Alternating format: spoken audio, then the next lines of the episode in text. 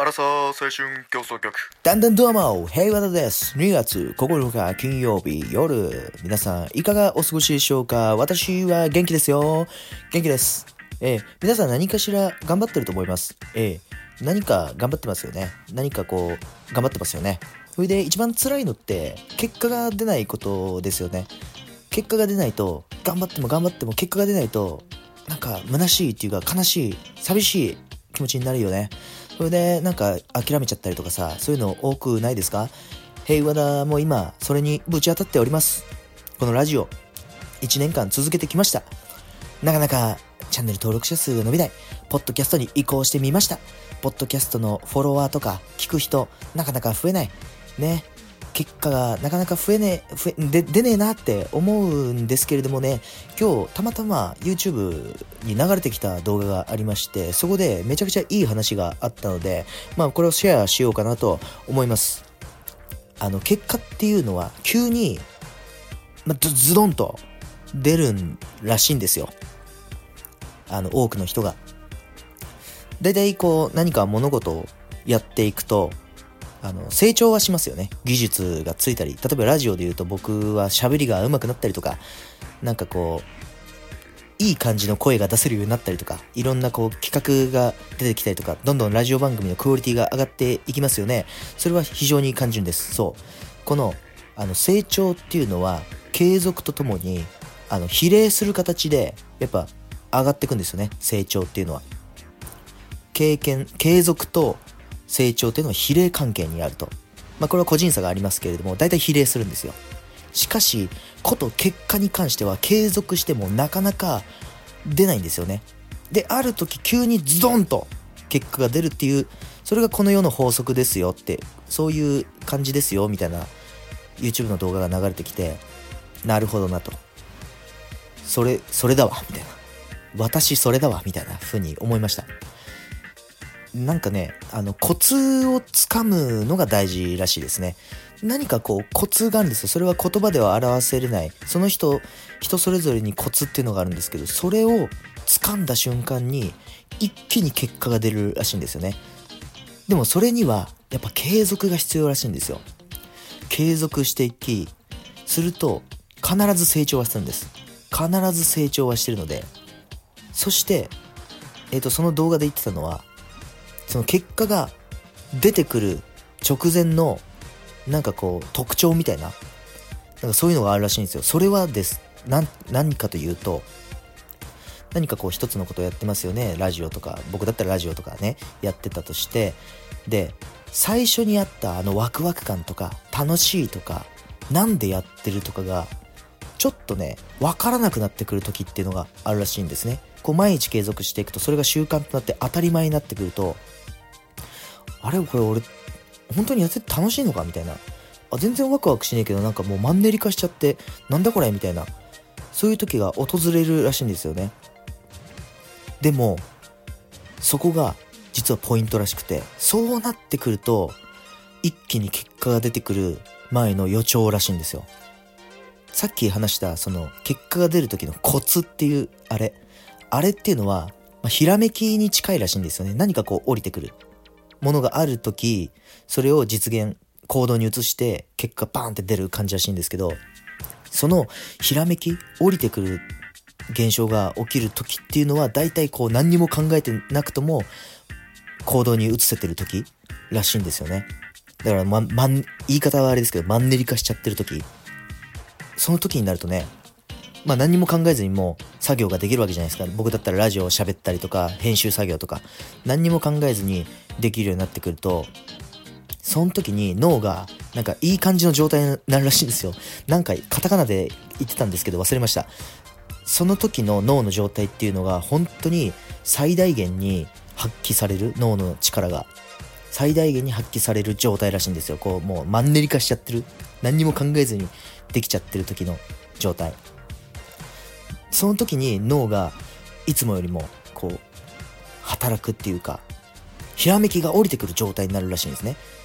それでひらめきが降りてきてそれを行動に移してみたら一気に結果がボーンと出るっていう話でした。結構世の中の人は何か一つを継続してやっていくと結果がなかなか出ずにそれが辛いとそこで諦めてしまうけれどもでも大事なのはやっぱ継続することで。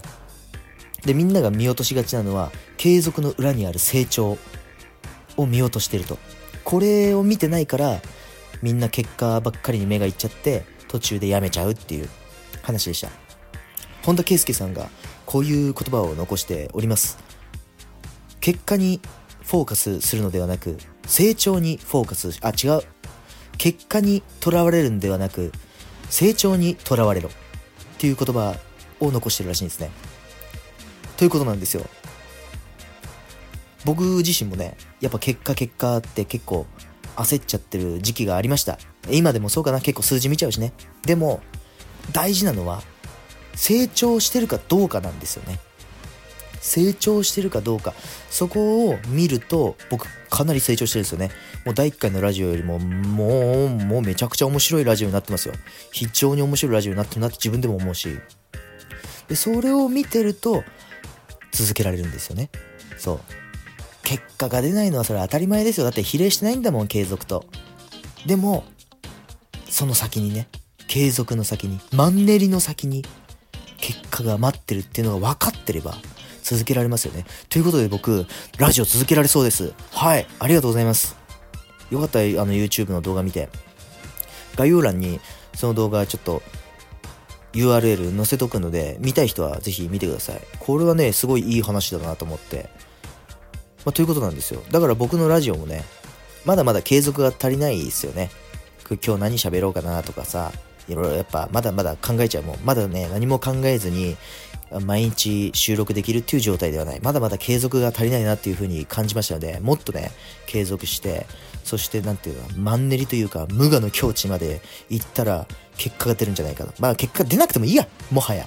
もはやね、結果は出なくてもいい。そう、結果に執着することによって、なんかうまくいかない気もしてたしね。でももう、もういいです、結果は。僕は、あの、いいです。これはもう趣味、趣味なんで、自己満足でやってるものなので、別にね、チャンネル登録者数が増えなくても、ポッドキャストを聞く人が増えなくても、僕はこれは、あの、声が出る限りはやっていこうと思いますので、ぜひ皆さんね、あの、ついてって、ついてってじゃないよ。ついてきてください。私のこのラジオに。はい。ついてきたい方はついてきてください。ぜひよろしくお願いします。バっていう感じですね。あの、お便り、あの、来てないです。はい。お便りも別に送んなくていいっすよ。はい。別に僕がね、あのー、一人で勝手にパラパラ喋ってるだけで、それでいいなっていうふうに思いました。送りたい人は送ってこい。それでよりね、あの、楽しくなると思うし、別に送りたくなかったら送んなくていいよ。もう、俺勝手に喋るから。うん。で、それ聞かなくてもいいし、うん。聞いてくれ。あの、聞かなくてもいいよ。全然。お便りもよこさなくていいから、よこしてくれ。ね、だから大丈夫だ。全然。これから継続して楽しんでいこうと思ってるので、ぜひ皆さんもね、楽しんでいただけたらなと思います。という感じで、一曲かけちゃおうかしら。それでは皆さん気分を上げてこの曲を言ってみましょうか。関ジャニ8でずっこけ男道。YouTube の方では音楽を流しております。音楽を聴きたい方は YouTube の方をご覧になってみてください。よろしくお願いします。お送りした曲は関ジャニ8でずっこけ男道でした。私、ジャニーズの曲基本的にあんまり好きじゃないんですけれども、何曲か好きな曲がありまして、そのうちの1曲がこちらの関ジャニ8、ずっこけ男道ですね。懐かしいな。中学の時に僕が好きだった女の子がいたんですけれども、その子がですね、関ジャニ8が好きで、僕の机に、あの、落書きしてくれたんですよね。あの、関ジャニ8最高みたいな感じで。すごい嬉しかったですね。懐かしいな。すごい嬉しかったな。なんかあれじゃん。中学の時ってさ、その、教室移動する、他のクラスで授業を受ける時とかあるんですよ。その数学をさ、レベル別に分けて、ね。で、そのレベルに合わせて教室移動して勉強するとかあったんですけども、英語とかもさ、あったような気がするな。その時に、なんかたまたまね、僕がちょっと好意を抱いていた女子が僕の席に座ってそこでね、僕の机に落書きをしてくれたって、ね、非常に嬉しかったですね。あ M なんですかね？私は M なんですか？どうなんですか？いえ、私はどちらもですね、リバーシブルです。はい。S も M もどちらも持ち合わせております。ですので、器用ですね、そちらに関しては。基本的には不器用なんですけれども、そういう夜とか、そういうのは結構器用だなっていう自分では自負はしておりますね。うん。という感じでね、あの、成長と結果、あ継続、これらは、あの、比例関係ではありませんよっていう継続と成長は比例するけれども結果は全然比例してないよとえー、急にね、ドカンと来るぜっていう。それまでは継続が必要で、継続するには結果を見るんじゃなくて成長を見てくれっていう話でした。非常にいい話だなと思ったんですけれども、一つ非常にイライラすることがありまして、その YouTuber の方はですね、自分自身のその体験を元にして話してたんですよ。えっ、ー、と、一日こう、1個投稿しても1日に20230人しかチャンネル登録者数が増えない時があって、その時はすごい辛かったみたいなこと言ってたんですけど、バカ野郎ですかこの人は。バカ野郎だなと思いました。僕なんてね、1日1個上げただけで、えっ、ー、と、チャンネル登録者数増えるのは0人ですね。